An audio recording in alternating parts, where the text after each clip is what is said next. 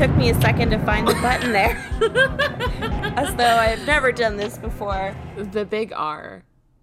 Or little Uh, R. Is it even an R? Mine's a red circle.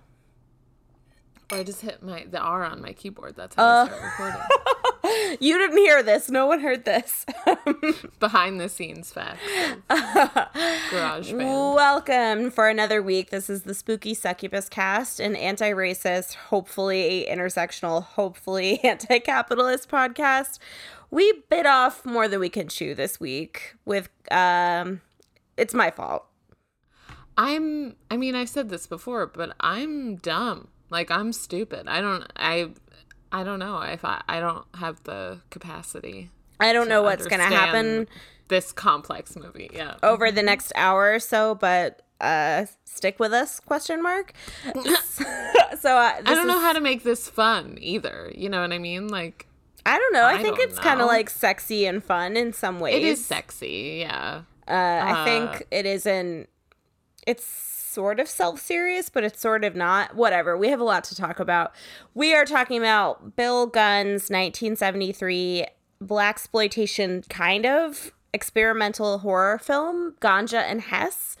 Um, very interesting movie. So, I guess as we said before, I'm dumb. You're dumb. So I didn't know this was like Pack an experimental art film. I thought it was like truly a straight ahead like vampire blaxploitation, and then it's so much more. And we are so stupid. But uh, disclaimer, as always, we are white and have proximity to whiteness. Uh, I'm white. Rebecca is a non black woman of color. So we are talking about a complex story about complex black characters made by a really revolutionary experimental black director in the 70s. And that's not our job. No one asked us to do this. No one asked us to do this. And I'm like yeah, I just think like the crippling fear of um like coming off as offensive or like that I I didn't do enough research or that I don't have enough appreciation for this like really beautiful, well-made, underappreciated film is like really really hitting my heart, you know? I don't know what to do. I don't know I to go. know. And I think really what we decided is is it better to perpetrate unintentional racism by mishandling this movie, which we're probably going to do, and we're trying to hold ourselves accountable and be thoughtful. And um, again, I think we said this on the Instagram, but if you hear something that is bad, and you're like, you got that so wrong, please let us know and drop your Venmo handle. So if you are a person of color, we'll pay you like as much as we can for your labor. We're also poor. Uh, so I mean, yeah. we were just talking about our poverty earlier. Um, capitalism Um, is stupid. yes. But um yeah, is it better to make missteps in talking about the movie and giving it space, or is it better to contribute to violent erasure of people of color and complex black stories in Hollywood? And so we went with what the less shitty option is, we think, and we're gonna try to talk about this, but we're sorry.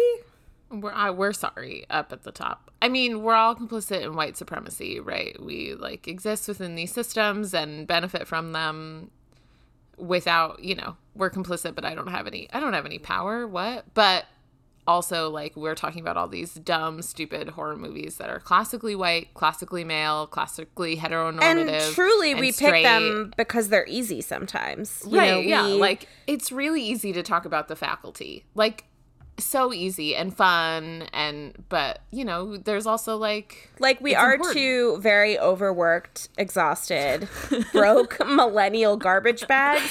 But I think like since we've carved out this like miniature platform for ourselves, it wouldn't be right to uh like participate in perpetrating racism by saying we're too tired to cover things that really matter, like cover things Right. that are difficult to talk about. So I mean, we ha- I found a lot of good sources, which I'll credit in the episode notes, and uh, Right. we're doing we're doing our best. the lord's work uh but i mean I, yeah i think like this podcast made me watch this movie that like I never would have watched totally this. yeah would Yeah. was like very difficult for me to find and that not a lot of people have seen but that was really beautiful and that I feel like I got a lot of, out of Mm-hmm. and if we us couple of dirtbags talking about this movie makes anyone else watch this really important film then I feel like that's a good thing even if we do some bad and even if we I know. I hope we don't say do some stupid shit damage. I don't know. But also learning about Bill Gunn was fascinating because Yeah. he was hired twice to make like straight ahead blockbuster like blaxploitation movies and he kind of just like sneaky manipulated the producers and just kind of like did what he wanted and made like masterpieces of black cinema. right it's just like uh nah fuck you guys i'm gonna take your money and do what i want Yeah, like I just made this movie and it's they were like, "Wait, but we asked for like Blackula and this is what you gave us." And he's like, "Yeah." Right. And that's like this movie is talked about a lot in relation to Blackula, which is like a more straightforward blaxploitation movie. But yeah, he was he wanted to talk about race and class and his own experience like, you know, his, the experiences of his people. So Black sexuality without like inherent ties to trauma. Like there's so many complex representations of different characters and there's so much narrative divergence. You sort of like are inherently decolonized when you watch this movie because you are forced to absorb different um like versions of black characters and they're all complex and they none of them are like the driving force of the narrative they all contribute in different ways so you don't have to like buy into any like colonizer stereotype of like good guy bad guy you just get to sort Right. of experience it um and yeah, I feel like we're not the people to decide this, but it is interesting to even talk about it under the realm of blaxploitation because Right. it didn't exploit black audiences in the way it was supposed to. It mostly exploited white producers. So, A plus. Good for them. I mean, yeah, blaxploitation is also like a very complex uh topic because it was giving space and room for black creators and black actors and black stories, but it was all done in the pursuit of capitalism and money and to exploit black audiences who are like an up and coming demographic and Hollywood was like, "Oh wait, we can make money off of black people. Let's put, you know, if we put black people in movies." And that's the only reason it happened. We have directors like Quentin Tarantino profiting off of blaxploitation movies and taking Uh-huh. ownership and reclaiming them for like the cishet white community. White audiences. Yeah. Which is also like so I watched uh Badass, which is like a black cinema it's like badass black cinema is like an IFC documentary and Like heavily old featured school Quentin IFC. Tarantino. God, which are like I love TV documentaries, and I did get some like good out of it, but like why let Quentin Tarantino talk? I just don't understand it. You're really going to put Bell Hooks and Quentin Tarantino in the same Yeah. documentary? I'm like, come on. It's just like, yes, he has something to say about it, but only because he stole it. Only because he stole this experience and then profited off of it without really crediting anyone. Do you Because, feel like, Quentin Tarantino overuses the term motherfucker because he wants to say the N word and can't, and it's like a placeholder? Yeah. Uh, like and he's given room for like black leads but he's also the ultimate benefactor of all of this. And like because he was he was making these movies that were like really rem- like resonating with white young men like then they didn't go and look and watch shaft. They didn't go and explore black cinema. They took it yeah they took it at face value and then they felt comfortable saying the n word i just No. Yeah, I feel like the cherry on top, aka the like final straw, was definitely Django. Like, you're really gonna steal the narratives of enslaved people and then paint it in a way where it's like you sort of paint like a former enslaved person as victorious, but at the expense of like that person's agency and personhood, and it's infantilizing and fetishizing, uh, and very fetishizing there's no space for like real complex black stories. And I demand justice for ultimate daddy Jamie Foxx. God, I love Jamie Foxx. Um, but it, and so it just it's upsetting to me. I don't know because a lot of like a lot of his movies are also direct direct ripoffs, not homages. They are directly ripped off. Yeah, from blaxploitation movies mm-hmm. and from Japanese cinema. Like it's they are so shot for bad. shot.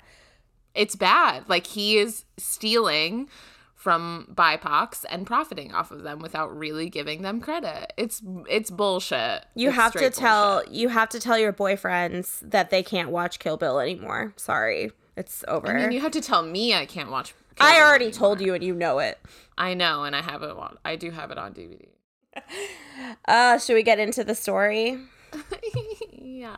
Okay. I'm do you want me ready. to do it? I can do it. No, I I'm I'm ready. I watched it two and a half times for this uh, plot. For this moment, this is your for time this moment. to shine. I, we've been leading up to it. Okay, so we open. On, that was my knuckle. I love it. I love it. I love it. I'm hyping you up. Ready. Um, we open on expository titles that read Dr. Hess Green, Doctor of Anthropology and Geology, while studying the ancient black civilization of Marith Myrthia. Someone had to rewind this four times. I was like, whoa, I cannot read what? this fast. It's going so quickly. yeah. And I think I read kind of fast, but uh, was stabbed by a stranger three times. Myrthia. Sorry. Myrthia. Myrthia. Okay. I One for just, the god. It just clocked that that's what you were trying to do. Myrthia. Uh, I can't read.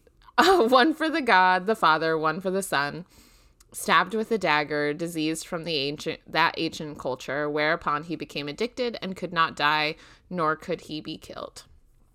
Um, and then we pan over like traditional Western statues, and then the title Ganja and Hess appears. We move from the statues to a church congregation where we see a young priest talking to um, the audience, and then the priest narration kind of intercedes with the like singing and soundtrack. So, um, for clarity, this is not a priest; it's a reverend. Reverend. What I say, mm-hmm. priest? Priest. Yeah. I'm not a Christian. Well, neither am I. But I think something that's been really interesting for me as I like work through trying to become an anti-racist is realizing the significance that the black church plays in like community building because I have so much religious trauma. um so I think it's important to clarify like the reverend, the minister is like a pillar of the black community. And I don't know that like I could be completely wrong, but I think like Baptist churches, Lutheran churches are more prevalent than Catholic churches in the BIPOC community. And right, and a priest is it's Catholic. like Episcopalian or Catholic, yeah the more you know and there's a big star do, do, do, do. um and then so see then i like i i'm gonna use the term priest and reverend kind of accidentally interchangeably because then he says i say he says he's reverend luther williams um but he's also a part-time chauffeur and stableman for dr hess green. And uh, uh luther williams is played by sam, sam waymon who does who is bill gunn's um life partner and also does the soundtrack. And was Nina is Nina Simone's brother. Yes.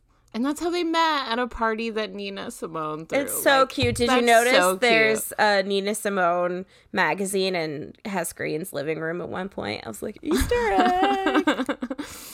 um so what was I saying? Oh, Luther is driving Dr. Hess um to a museum and the screen reads part one victim they um at the museum he's shown around by a white guy and introduced to his new assistant george meda uh, back at Hess's lavish mansion, uh, servants wait on their every need, and it becomes clear that Meda is unstable.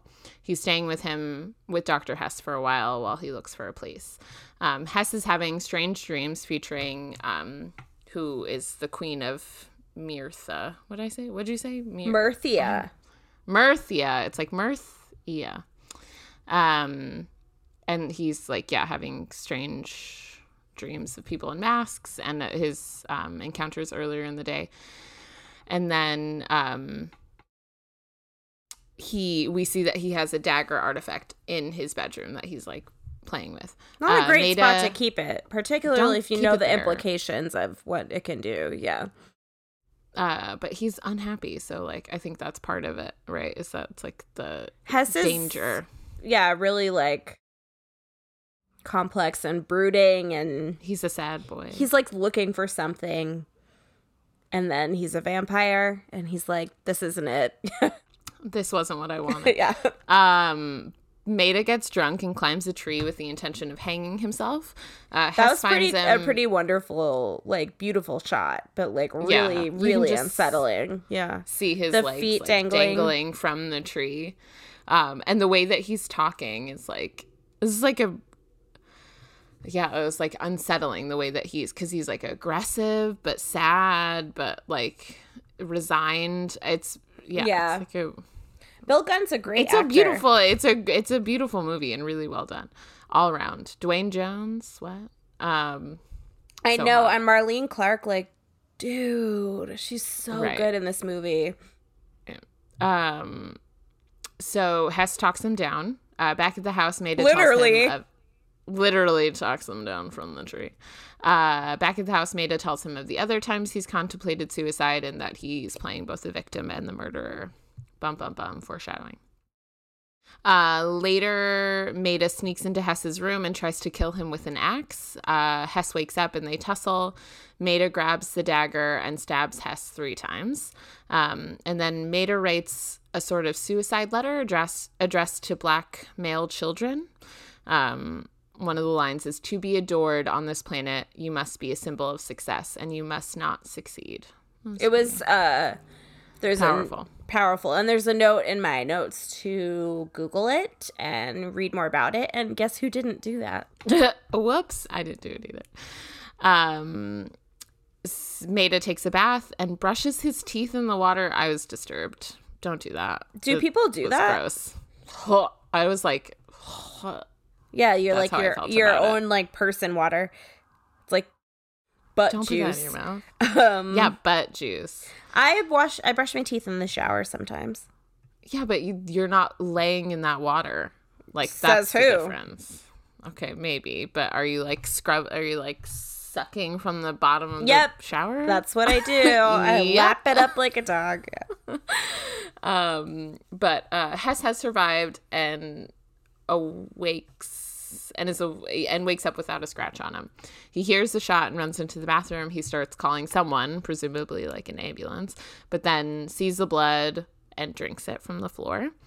Um, and then we've got some more jazzy uh, tunes, and then we see part two survival.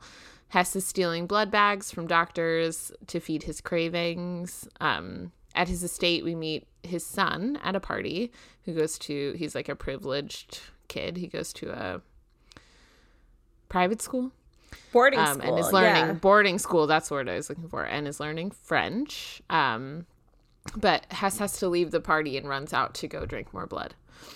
Uh, he then goes to a bar and picks up a sex worker at her place or like an apartment hookup. I don't know. Uh, they're making out. It was but a it's nice setup. apartment. It's pretty. I like that. Where uh, is the this movie cover is set? nice. Do we know? New York. oh yeah, he lives in like Westchester County, right? Um, but the pimp comes in and stabs him in the back. They fight, and then Hess kills him. The sex worker shoots him, but he's fine. And then he kills her too.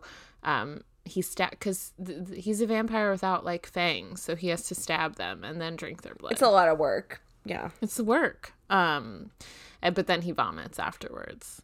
And then we go to part three, letting go. Uh, Hess gets a call from Meda's wife, Ganja, looking for her. Uh, he dismisses her at first and hangs up. And then when she calls back, uh, he tells her that Meda's disappeared. Um, she says she says he'll show up eventually, and then she tells him that she doesn't have enough money for a hotel room, so she's going to stay at his place. Um, and he sends a limo to pick her up. They drink together and get a little sexy. Uh, he wakes up from bed and runs to the attic to drink more blood. Ganja follows him and they have sex again. At breakfast, uh, Ganja is really interested in Hess's wealth and is ordering around uh, worker of Hess's, Archie. Poor Archie, man. I know. I feel for him. Archie and Um, Luther she's- both like I don't I don't want to help you be a vampire, but like capitalism. Yeah. Yeah. Exactly. Um, and she's rude to everyone. Uh, Hess leaves for work and she tells him she's going to make him dinner that night and asks him if he believes in marriage. Uh, Hess stops on his way to work, or just straight up doesn't go to work, and picks up a young woman with a baby. He kills her and drinks her blood. At the estate, Ganja realizes she forgot to get wine and demands Archie tell her where the wine fridge is, even though he refuses at first because Hess doesn't like anyone going in there without him. In the wine fridge, she finds Meda's dead body. At dinner, Ganja seems upset, but she doesn't um, come out immediately that she found it, found her husband's dead body in her lover's fridge. Um, and then she finally says it and storms off, but returns pretty much immediately when he doesn't follow her. She then tells him that um, a story from her childhood that when she was a girl, she loved winter and loved in Boston. Fights in Boston.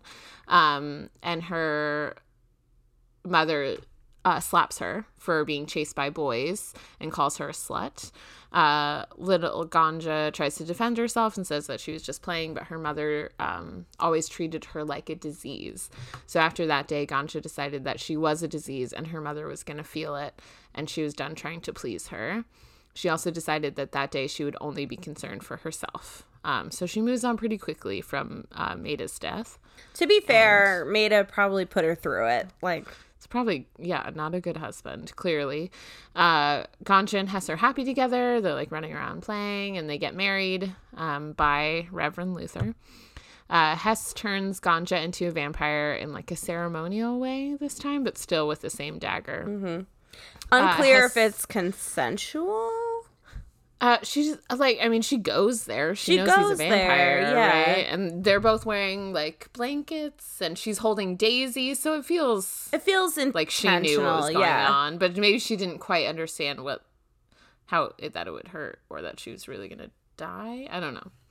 Uh, Hess brings over a young man, and Ganja seduces him, and they have sex, and then she kills him and drinks his blood. Uh, as they drag the body outside, she's convinced he's alive and she's pretty upset. Um, Hess returns to Reverend Luther's church to repent and be blessed. Um, he stands in the shadow of a cross because that's the only way he thinks he can die, eh, but Ganja refuses to join him. And then he does die. Uh, the ambulance and paramedics take his body away, and Ganja stands alone at the window as a young man the young man that she killed earlier emerges from the pool and run toward, runs towards her, um, and she smiles to herself. Fiend. Beautiful. Good job. Uh, not a lot happens in this two hours. It's like, true, but there's a lot of long shots, definitely. Yeah. Mm-hmm. A lot of like the sex scenes are like five minutes long at least. I like it. It's um, I mean, I found a really good article that talks about kind of the sexuality in this movie if you want to start there. Yeah, let's start. Okay. So uh, I'll acknowledge the article source name. It's called Let It Go Black Desire and Erotic Subject and the Erotic Subject in the Films of Bill Gunn. And the author is Marlo D. David. And y'all, I'm pretty sure this article like radicalized me. It's so good. You should read it. So uh, the phrase "Let it go black" comes from like the making of Ganja and Hess because at one point, uh, the lighting technician was trying to light uh, Duane Jones to make him appear lighter, and the cinematographer mm. refused and said, like, light everyone the same because it brings out like all of the tonality and the many like actors on screen, which was really great.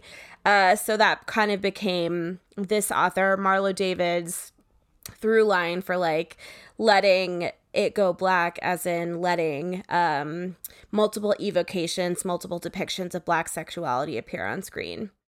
So uh, the setup is essentially that there is always a critical tension between showing black sexuality on screen because as we know uh, sexuality in black people men and women uh, is completely racialized and sexual depictions of women and men uh, that are people of color on screen are tools of white supremacy. And previously on screen, you would usually see um, black trauma, like a rape or some other sort of sexual violence, as the like clinch clinching point for a black female character and it would be the thing that drives her narrative but bill gunn sort of upends this because um he wrote like strips black sexuality of this depiction and like coding that it usually receives as like primitive or grotesque animalistic frightening all of these things and just brings it back to like really diverse thoughtful representations of black love and black sex on screen.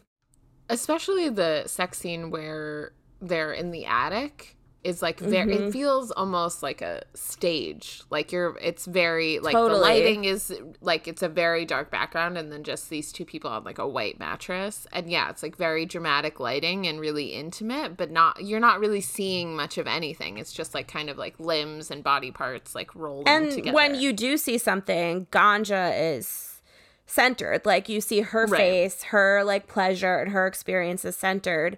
And that moment in the movie is kind of where the point of view shifts away from where the first half of the movie we have luther and meda as like these sort of patriarchal narrators of the movie.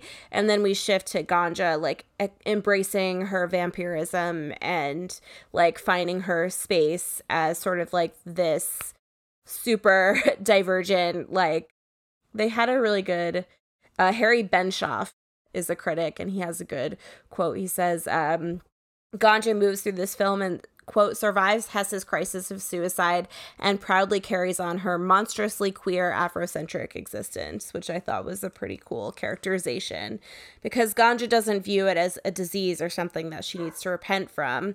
And you can sort of draw a parallel from having to exist as a vampire and a cultural other and having to exist as a black woman experiencing marginalization and sexual violence on and off screen. and she is at like even before she's turned into a vampire and when she discovers she's like i've always been a disease and this is like something Right. that i accept and something that i claim for myself and an identity that i will like proudly wear um Yeah, and Ganja makes the choice not to follow Hessen to death, and mm. she is intentional with that choice. And at that moment where Richard, the dinner guest, is getting out of the pool and running towards her, Ganja is self satisfied. She's like sh- shaken off the shackles of the patriarchal uh sort of like stereotypes and hegemonies displayed by Luther and Hess. And she's taken claim over this like space. She's taken claim over her vampiric identity even though it would like rose out of a patriarchal relationship. And now like she is her own agent of sexual pleasure and agency.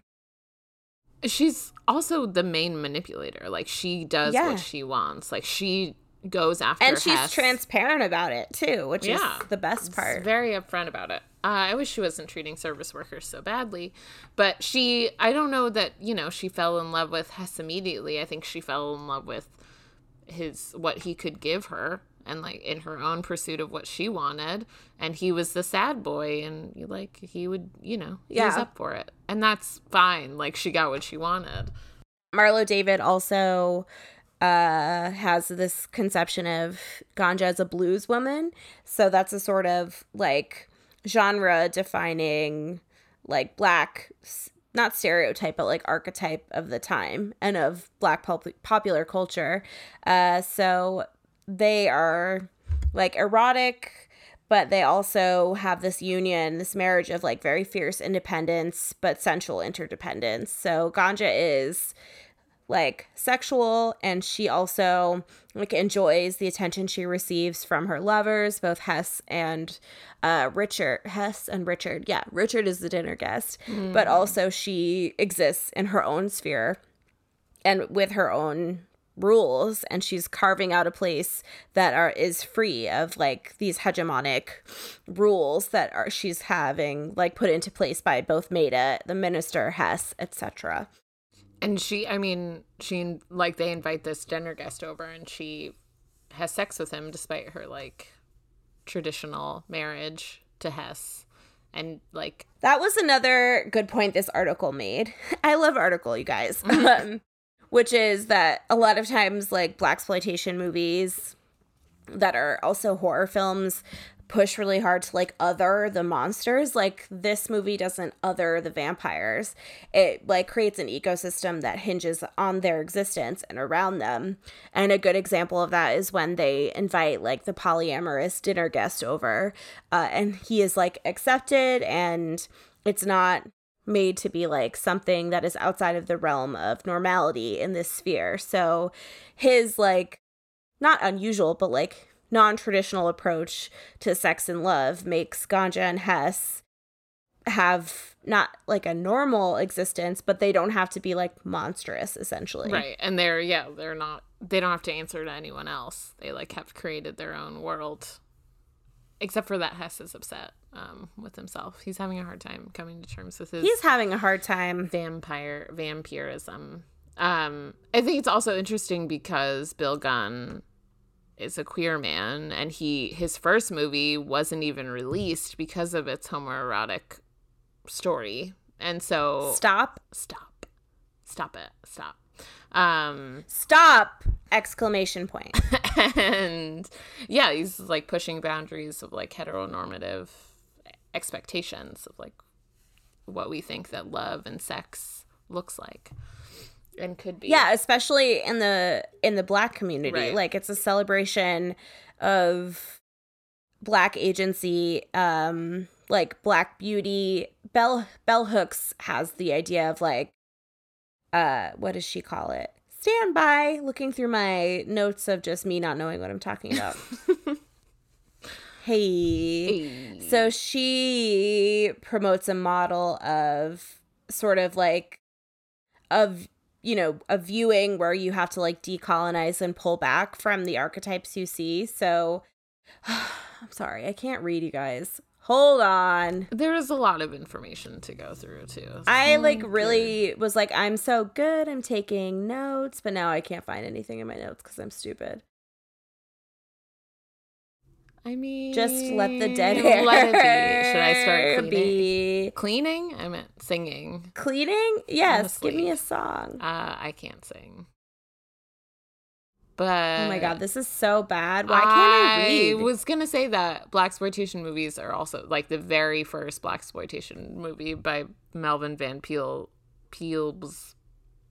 Um, Peebles. Peebles. Peebles. Uh, sweet Sweetback's badass song was very much a heteronormative, like fetishizing of a black male sexual right desires. And so like that in comparison to this like supposed blaxploitation movie is very different. It's like a very different approach.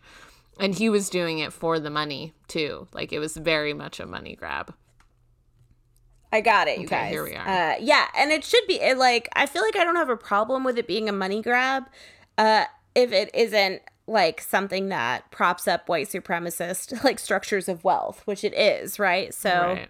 it's really hard to like suss out where blaxploitation belongs in an anti-capitalist sort of like decolonization worldview because it is an intensely important cultural moment and cultural phenomenon that has roots in like the Black Panther movement and this sort of like new defining moment for black cinema, but also it is an inherently like capitalist structure. Right. I mean, and that doesn't downgrade. Well, no, it is because they, you know, it was white producers and white studios giving money to black people only so that they could make more money off of black people.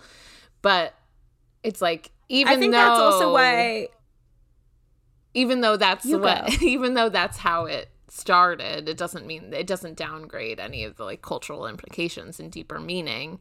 No, totally. And I think something really telling is like Ganja and Hess is a defining moment for the blaxploitation film movement, but also it isn't really a blaxploitation film in many ways, and it defies this sort of like capitalist structure that it's supposed to exist inside of. So, Bill Gunn is in that way, I think, an anti-capitalist revolutionary because he doesn't have seemingly doesn't have the desire to please like white higher ups in production companies and chooses to like defy those structures pardon and those like you know what?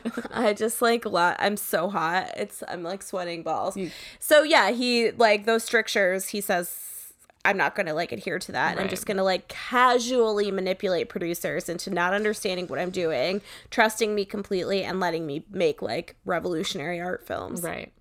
But back to the bell hooks term I was trying to come up with. She proposes uh, an oppositional gaze. So when we go to movies, we watch film, we intake media, like as black women, there is the need to have this sort of like oppositional gaze where you essentially have defenses up to push back on the like cishet white male gaze. But this is at odds with the fact that black viewers, even with this oppositional gaze and like with this decolonization mindset, black female viewers always risk participating in their own fetishization, essentially. So Bill Gunn pushes past that and gives like just unfiltered like without implication experiences of black sexual joy on screen and i think that is a really important part of the canon Right. i got there it was you hard got there. You were there. Uh I do, I mean it she's having a good time, but Hess is all I don't he's not. He's not. I think even like the sexual acts that he does engage in, he's he's pretty sad about it. And I don't and even like when he picks up other women to have sex with, like it's always with this like uh like self disgust like he throws up It's after true. he picks up the sex worker and he's he's when he kills the woman with the baby um they presumably had he he picked her up to have sex and he's like sadly smoking a cigarette. Even with Hess he like can't find this joy. He's like very very sad because of like his violent nature and he d- he's not embracing it and he's not enjoying himself. So that's kind of sad and i think that is also like intentional so yeah, because you're not. He's not being fetishized because he's not having a good time. no and we have like a really complex vision of what black male characters can look like on screen because we have this sort of like shifting narrative structure where we hear from Luther, George Meda, and we also sort of hear from Hess as like the overarching uh, pushing of the narrative. And so we have like Meda, whose experience as a black artist is torturesome, like difficult, and these like negative stereotypes and negative behaviors that we see from Meda have to like be projected onto the entirety of like black personhood because of white supremacist structures. Then we see the minister whose narrative equates basically like African primitivism as distance from God uh, and his like focus on like the Western Christendom structures are like another part of I don't want to say the black experience. I can't speak to the black experience, but we know Christianity and the church are like a pillar of this like societal structure, right? And then Hess is painted as the sort of like affluent academic side of what these like people can look like. And I think it's really telling that they all have narrative structures and points of view that like uh, we're not necessarily in agreement with, right? Like and her- are not in agreement with each other. and ganja pushes pushed past like pushes past all of these heteronormative behaviors to find like her own way but is it at the expense of the depiction of like black men on screen or are these like honest decolonized thoughtful like portrayals I mean, I don't. I mean, I think like a woman taking possession of her own sexuality. I don't know that like she can't oppress anyone. There's no. There's no. You know, she's Right. She's not even as a monster. She can't. She can only experience what she wants. So yeah, she's not. I mean all mean, she can do is carve out her own place within the system that rejects her and vampirism is equated to like her blackness and her femness and it's a way where she pushes forward to like make her own space are you all right does your back hurt Yeah, my back does hurt. I was just stretching. my back hurts too Um but I yeah, like all of the like the three main male and even if we count Archie as like they all have their own contradictions and their own goods and bads. There's no like clear Yes. um binaries. Like there's like the reverend has his Christianity, but he's also poor and he's like understanding but still judging and then there's Meda who has like his he's feel feels like he's being true to himself with his art but he's also deeply sad and poor and like and then and not appreciative of anything that like he has or has had and then there's Hess who has everything who is wealthy and intelligent and still sad and still like longing and wanting So this is discussed in another article. Wow. I read like four articles. Wow. Um, and this one is called Ganja and Hess Vampire Sex and Addictions by Manthia Diawara and Phyllis Klotman. Mm-hmm. Uh, and the concept, their thesis is essentially that Hess's relationship to his vampirism essentially equates to what they call class vampirism. So he, as like an affluent, wealthy black man who has uh, people that em- he employs uh, who are working class can only seek repentance through sort of like going back to Luther and like falling at his feet, repenting, and then committing suicide because of like the class vampirism that he has perpetrated against them, which I think is an interesting thesis and I like parts of it, but I don't know if it goes far enough. You know what I mean? I mean, he is a wealthy man who is, yeah, he's subjecting poor people to like either he's murdering them or he's making them work for him we can talk about the less dead and sex, and workers, sex too. Um, yeah, so he kills a sex worker. He kills a a woman with a baby. I'm not sure if she's also a sex worker I or not. think I think she's she also a is, sex worker. right? Um, and then he kill and then Richard, the dinner guest, is also like a Victim of Hess, essentially. Yeah. right, yeah, but he's also like a, a someone of a lower class than he is. And then Archie, Right. And they met at a community center. Right. And we know that he is like a community member that doesn't have like the level of support or affluence financially that Hess does. and um, Archie is forced into complicit like to being complicit because he has he's to work for to him house, because right. yeah he and so that's another like he's putting people in a lower class and like compromising positions or murdering them which that's just a capitalist structure I think the idea of like Hess is complicit in a capitalist structure and I don't know if like the movie argues that because of his affluence he has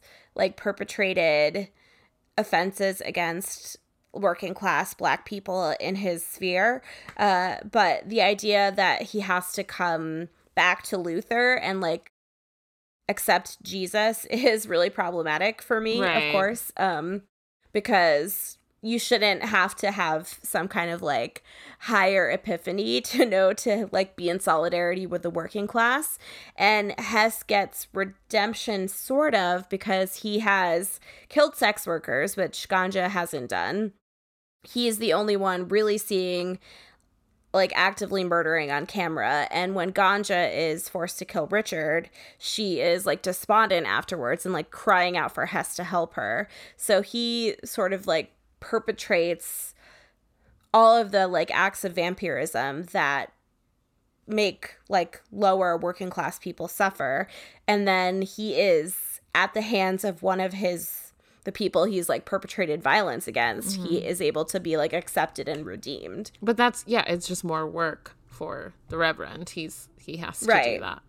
But i mean ganja is also like a capitalist because she she wants the money and she wants the power Right. to order people around so i don't know that she is being redeemed in that way because she's only been seen as like being rude and and demanding and um, seeing them as lesser than I want to believe that Hess's suicide like radicalized Ganja, but she did. I don't know. She's like.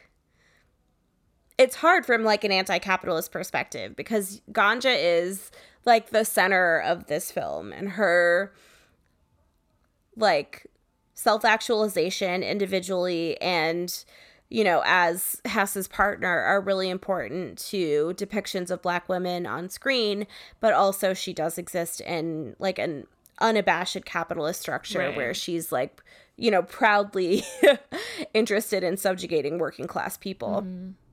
Yeah so it's like a it's complex it's there's a lot going on here that's like the only word we can muster up to describe this movie. Uh, I don't know. There's also like the he puts Bill Gunn puts like Western culture and African culture and African American culture in juxtaposition with each other constantly. Like we see the statues and then we see mm-hmm. the church congregation and the music and we see like the African artifacts at Hess's house and like they're all they all have their own like complex symbolism of like but I mean, I think mostly the Western culture is painted as bad because it is. I think so too. Uh, especially in the like depictions of George Meda at right. the beginning and his um his like erratic behavior. But then when you're thinking about like the conflation of George's behavior as like a schizophrenic person who needs treatment right. and then like categorizing western art as bad, it's really damaging to see those like intertwined, but also I don't know, like I feel like I leave this movie thinking of every single person on screen as like a complex depiction right. of a person that doesn't adhere to any specific stereotype except maybe like the queen of Myrthia and the sex workers on screen. Right. Those are maybe the only stock types that it's kind of difficult to reconcile. Uh, and they're all they're also women. Uh, of course. But the Queen of Myrthia is played by um, Mabel King, who also performs one of the songs on the soundtrack, which I thought was interesting. Um, but yeah, like I mean, this movie isn't super nice to sex workers. It's like traditionally like no, like a black female sex worker who doesn't have a name gets murdered We've seen that before. The funny thing is, even in like all of the articles I read, the scholars and people with like pretty radical views and opinions uh, that were really like transformative and how they talk about the other characters have either nothing to say about the sex workers in the movie or they refer to them as prostitutes. Hmm. So I think there's just this like level of radicalization of decriminalizing sex work that just hasn't been reached and I think I mean, it's you can't say it's because of the time when the movie was made. Like sex work has always been work. It's the oldest profession right. and has sustained like people for generations.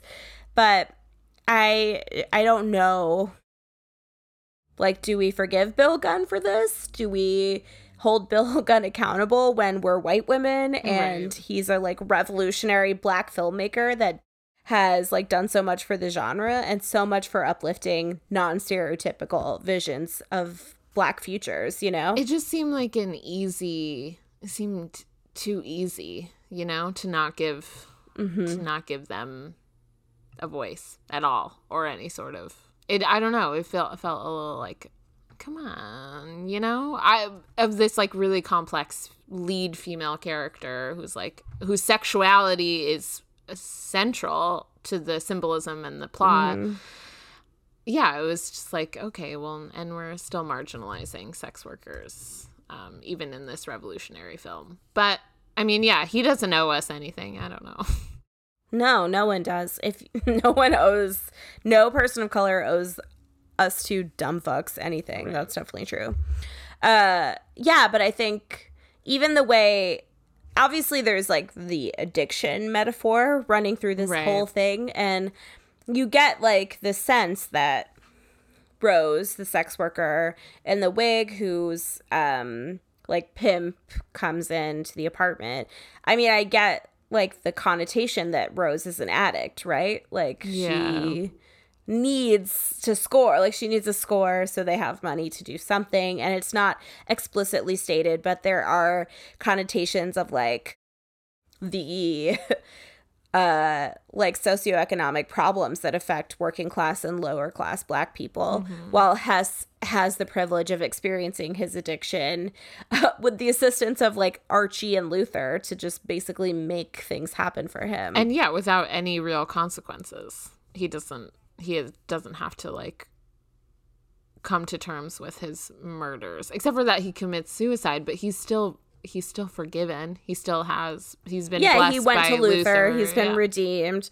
Luther knows the like crimes against sex workers and working class people that he's perpetrated and like gives himself this like patriarchal authority to forgive hess which is a really also like a really simplified um i think the same article that i was reading like calls it like his narration and us seeing things from luther luther's point of view as like a very simplified christian experience. I don't know. Totally. And to, for that to be like the very end of our second main character you know this feels a little western. I don't know. But then It it's also feels it feels go ahead what does it feel no like? i don't i i was gonna figure it out as i went. So if you have something actually to offer please go forward. No i was just gonna say i don't know anything and it's complex. That was what i was gonna say. Seriously we're fucking idiots. I'm super dumb. Uh i mean i don't know. I feel like this movie deals with death a lot better than a lot of our movies.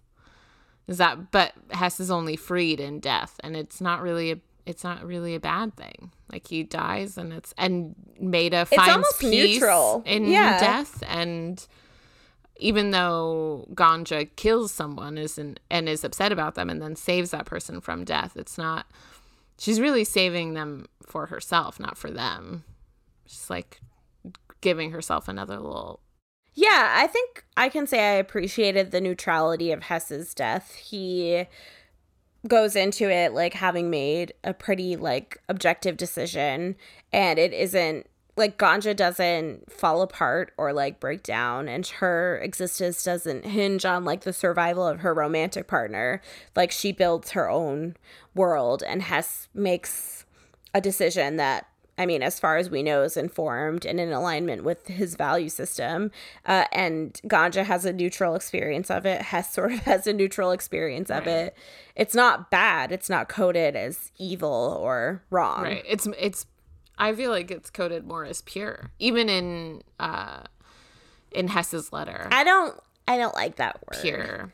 Uh, Pure. well, that's what he calls it in the letter. It's like as pure as Made in made as letter. Yeah. Um, but yeah, I think like it gives a lot of people the peace that they were seeking, right? Meda and Hess. Um, when Meda started reading, Bill Gunn as Meda started reading the Suicide Note, that was when I knew I was completely in over my head. oh yeah, with this movie. Uh-oh. He's talking to black young men. I I know nothing about this. Um, and it was just like smart writing. right? Yeah, It was smart. It was smart It word. was, yeah. it was fancy words. Um, but Do you want to talk more about the addiction metaphor in this movie? sure, tell me more about it. Well, I'm just, you know, just my my two cents is I think it is relevant, timely, and important still right now Right. that we see uh, an affluent upper class person suffering from addiction uh, instead of the coding that I sort of see with Rose the sex worker, but it's obviously an addiction metaphor. Obviously, Hess struggles with his addiction uh, and with its consequences for his identity and personhood. But the fact that Hess is a main character who's centered, who isn't coded as bad or evil because of his addiction, and we get that set up through Luther, I think is really important, particularly during like this sort of like Reagan era, Bush era war on drugs, and how we mm-hmm. see like black boys and men going to prison for nonviolent drug offenses. I think this is a really good touch point to say there are multiple ways to be addicted to something. There are multiple ways to experience disease, which is another sort of through line in the movie. Mm-hmm. And none of them have to do with who you are as a person or your value as a person.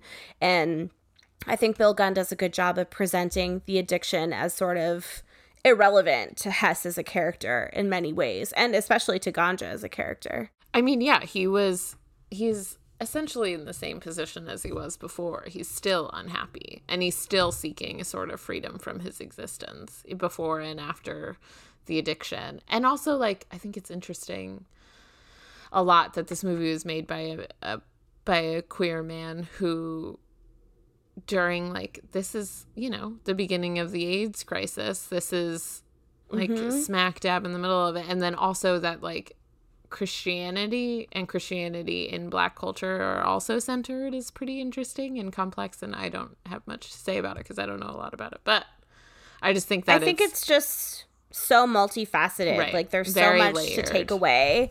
And I think that is why like the bell hooks like version of watching this movie is like a decolonized viewer where you let yourself like pull back from what you're seeing and walk away without any like implicit biases or suppositions of what these black characters are supposed to look like mm-hmm. is the mm-hmm. most valuable thing about this movie. Right.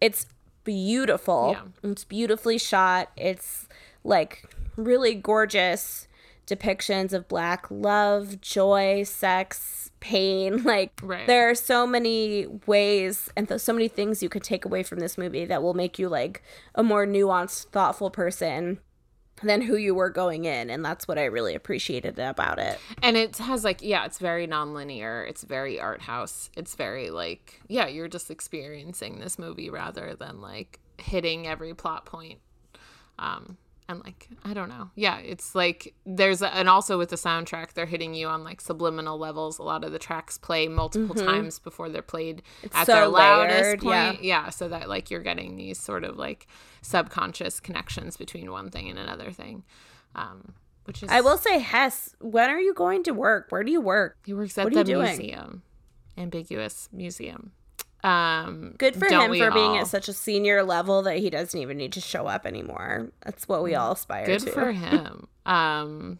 Duane Jones, man. It's a lot to take in. Who's also, uh, it's interesting that he's in this movie because in 1968 he was, he sort was of just a scream queen. It, in Night of the Living Dead. So the the role of his second follow, role? yeah, the that followed it directly. Mm-hmm um, let's do Night of the Living Dead.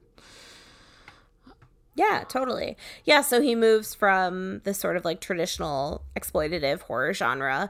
And then, I mean, horror is so unkind to people of color and women of color. And I think seeing this movie that hinges on traditional horror structures just completely upend the like pathology of what horror does to marginalized people is just such a like beautiful thing to experience. I feel bad for I mean he didn't get very many roles after this.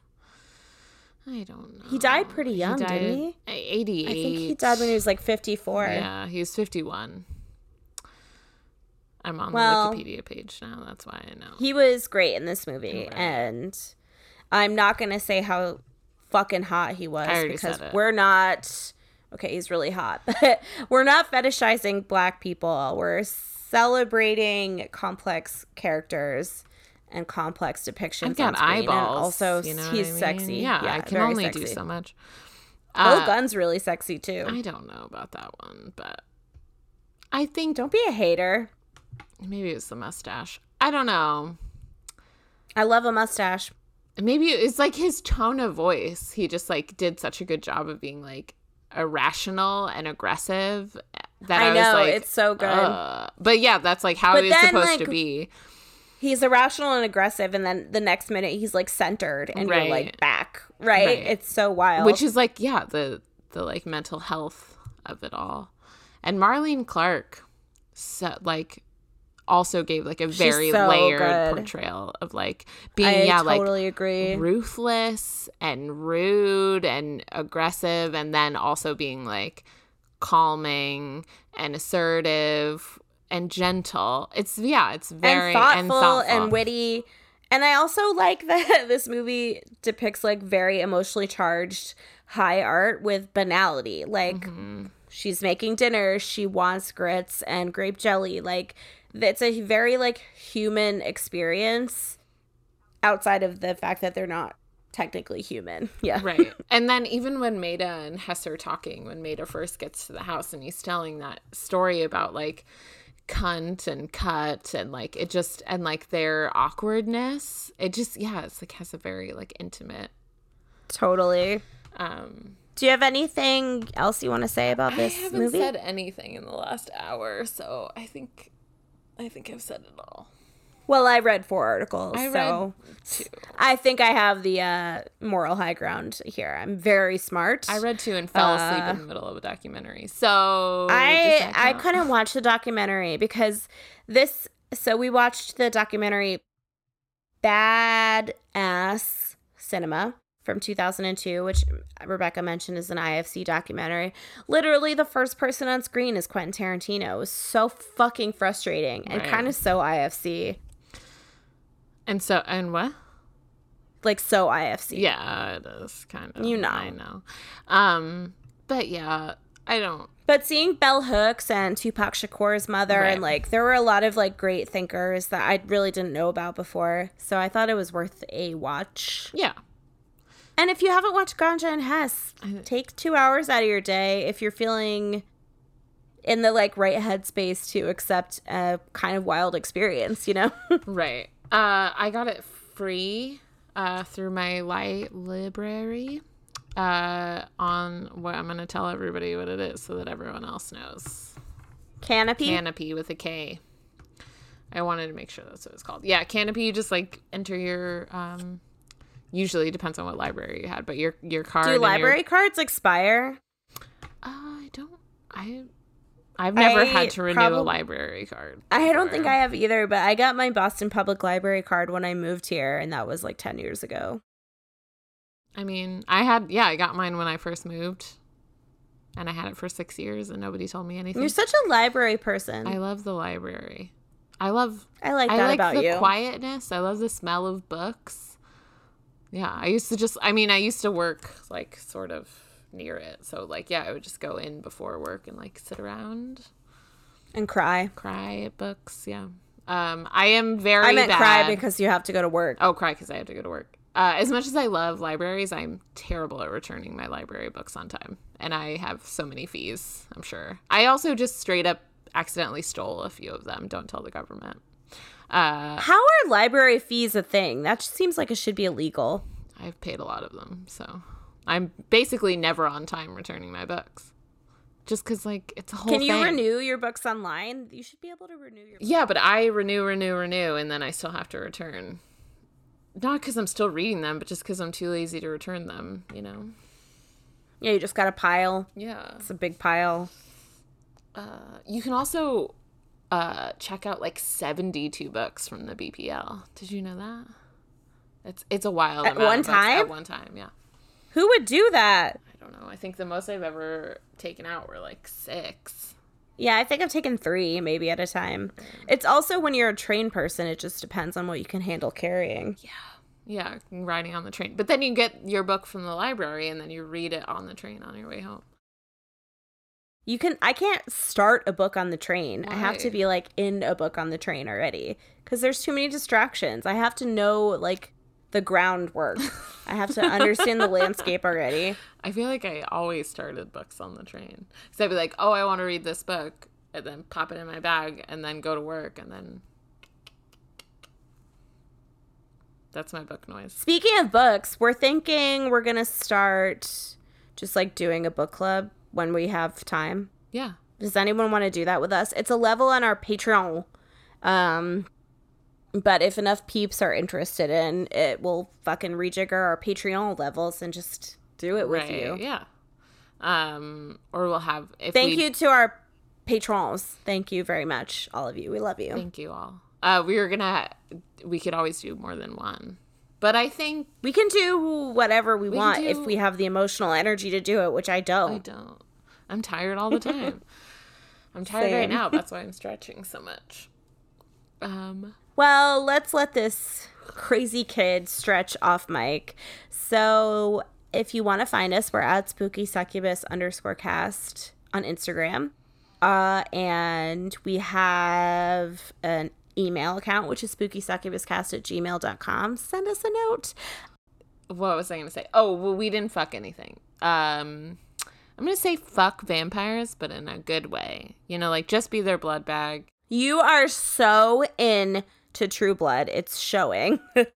I couldn't watch all of it, but I did watch some of it. I'd watch You're like so the first horny three for- seasons. what the fuck Jason is his name? Stackhouse? The- yeah, the guy that was in Dead Silence. Um, Uh, oh, also our April or sorry, our May bonus episode is going to be Urban Legend, which we have to record like now. uh, guess who makes a very small, not even cameo cameo in Urban Legend? I'm going to say Carrot Top. Pam Grier. Hey, I don't remember that. Is she So the security guard is watching like the campus cop or something? He's watching- Oh, yeah, yeah, yeah. a I forget which which movie it is, but starring Pam Grier, and she's like saying Pam Grier's lines. Okay, the only cop that I stand in the entire world is the security guard from Urban Legend. Um, she's the best. I'll tell you. Uh, wait for it, because I'm going to be quoting all the lines. Um, not that kind of 18. That's my favorite. And then Uh, uh next week we're gonna do Idle Hands. We just decided. idle hands are the devil play devil's plaything. Rebecca is too horny for Devon Sawa, and she has to put it back in her pants. I can't. Uh, I think this is uh, when we were talking about Final Destination. I forgot about this, but this is the this movie is the reason why I like Devon Sawa so much. All right, I haven't seen it actually, so we'll have to get into it. I know. It's so terrible. You're You gonna know, I haven't seen so many hate things. It. You're gonna hate it. no, I probably won't hate it. Just wait. Remember, everyone, I can't ever hate anything as much as I hated Jack Frost. oh man. I mean, you disliked a, a lot of the movies that I've picked, but uh, what? No, I don't. I mean, I will say I really hated American Psycho, and I just don't get it. I'm sorry. I know. I don't get it. I know. Uh, we don't have to talk about it. But what was? There was another one. I don't even fucking. You don't want to relitigate what- that? Yeah. Uh, I thought the sixth sen- sixth sense was pretty boring, just because I already knew what the thing was. You know, And you and I don't even remember. I feel like there was another one that we were talking about that I really liked that you didn't like, but forget it. Was it the it was thing? probably made in the 1990s. No, I liked the thing a Oh lot. God, remember Valentine? I forgot all the movies that we did, honestly. I loved Valentine too. Are you just looking through our feed I right am, now? Yeah, trying to remember what we did. Okay, I I will tell you which movies I hate from the feed. Is this good? Is this good content? No. Oh shit! I started playing it accidentally. Whoops. Whoopsie. Okay, I didn't like. 13 goes. I didn't like Thirteen Ghosts. I didn't really like The Evil Dead that much. Yeah. Oh, The Haunting in Connecticut. I fucking hated. Yeah, I hated that one too too. It was too sad. It's so Uh, sad. Jennifer's Bodies. I'm not a huge fan of. But even like the horror movies that I hate, I don't really hate them. Like I, I still like of- watching them. Yeah, like I kind of hated House of Wax, but oh, No, I love that movie. Top do. 10 horror movie. Disgusting. I would say the only one I like really hate, hate, hate, will never watch again is probably American Psycho. I'm sorry to say. wow. Meanwhile, I could watch it right now. Go ahead. Okay. Okay. So, uh, fuck white supremacy. Fuck white producers exploiting black talent. Uh, fuck heteronormative. Uh, fuck heteronormative behaviors that are damaging and structures. Uh, yeah. Fuck capitalism. Mm-hmm. Fuck Archie being like basically tied to that house so he can never leave. Like, is he a vampire? Upsetting. Is he a vampire that has to stay there forever? Oh, poor Arch. And fuck each other in a nice way. Uh, fuck Quentin Tarantino too. In a not nice in a way. not nice way. In a bad way. And Jamie Foxx, wherever you are, He's fuck you in a nice way. But yeah. Mhm. But we're not fetishizing anyone. No, but I love you, Jamie Foxx. Also, a really good singer. Okay, he's, He's really, really, multi-talented. everything. You know? All right, so I have to turn my AC back on before I pass out. So Okay, we have to call it. Bye. Bye.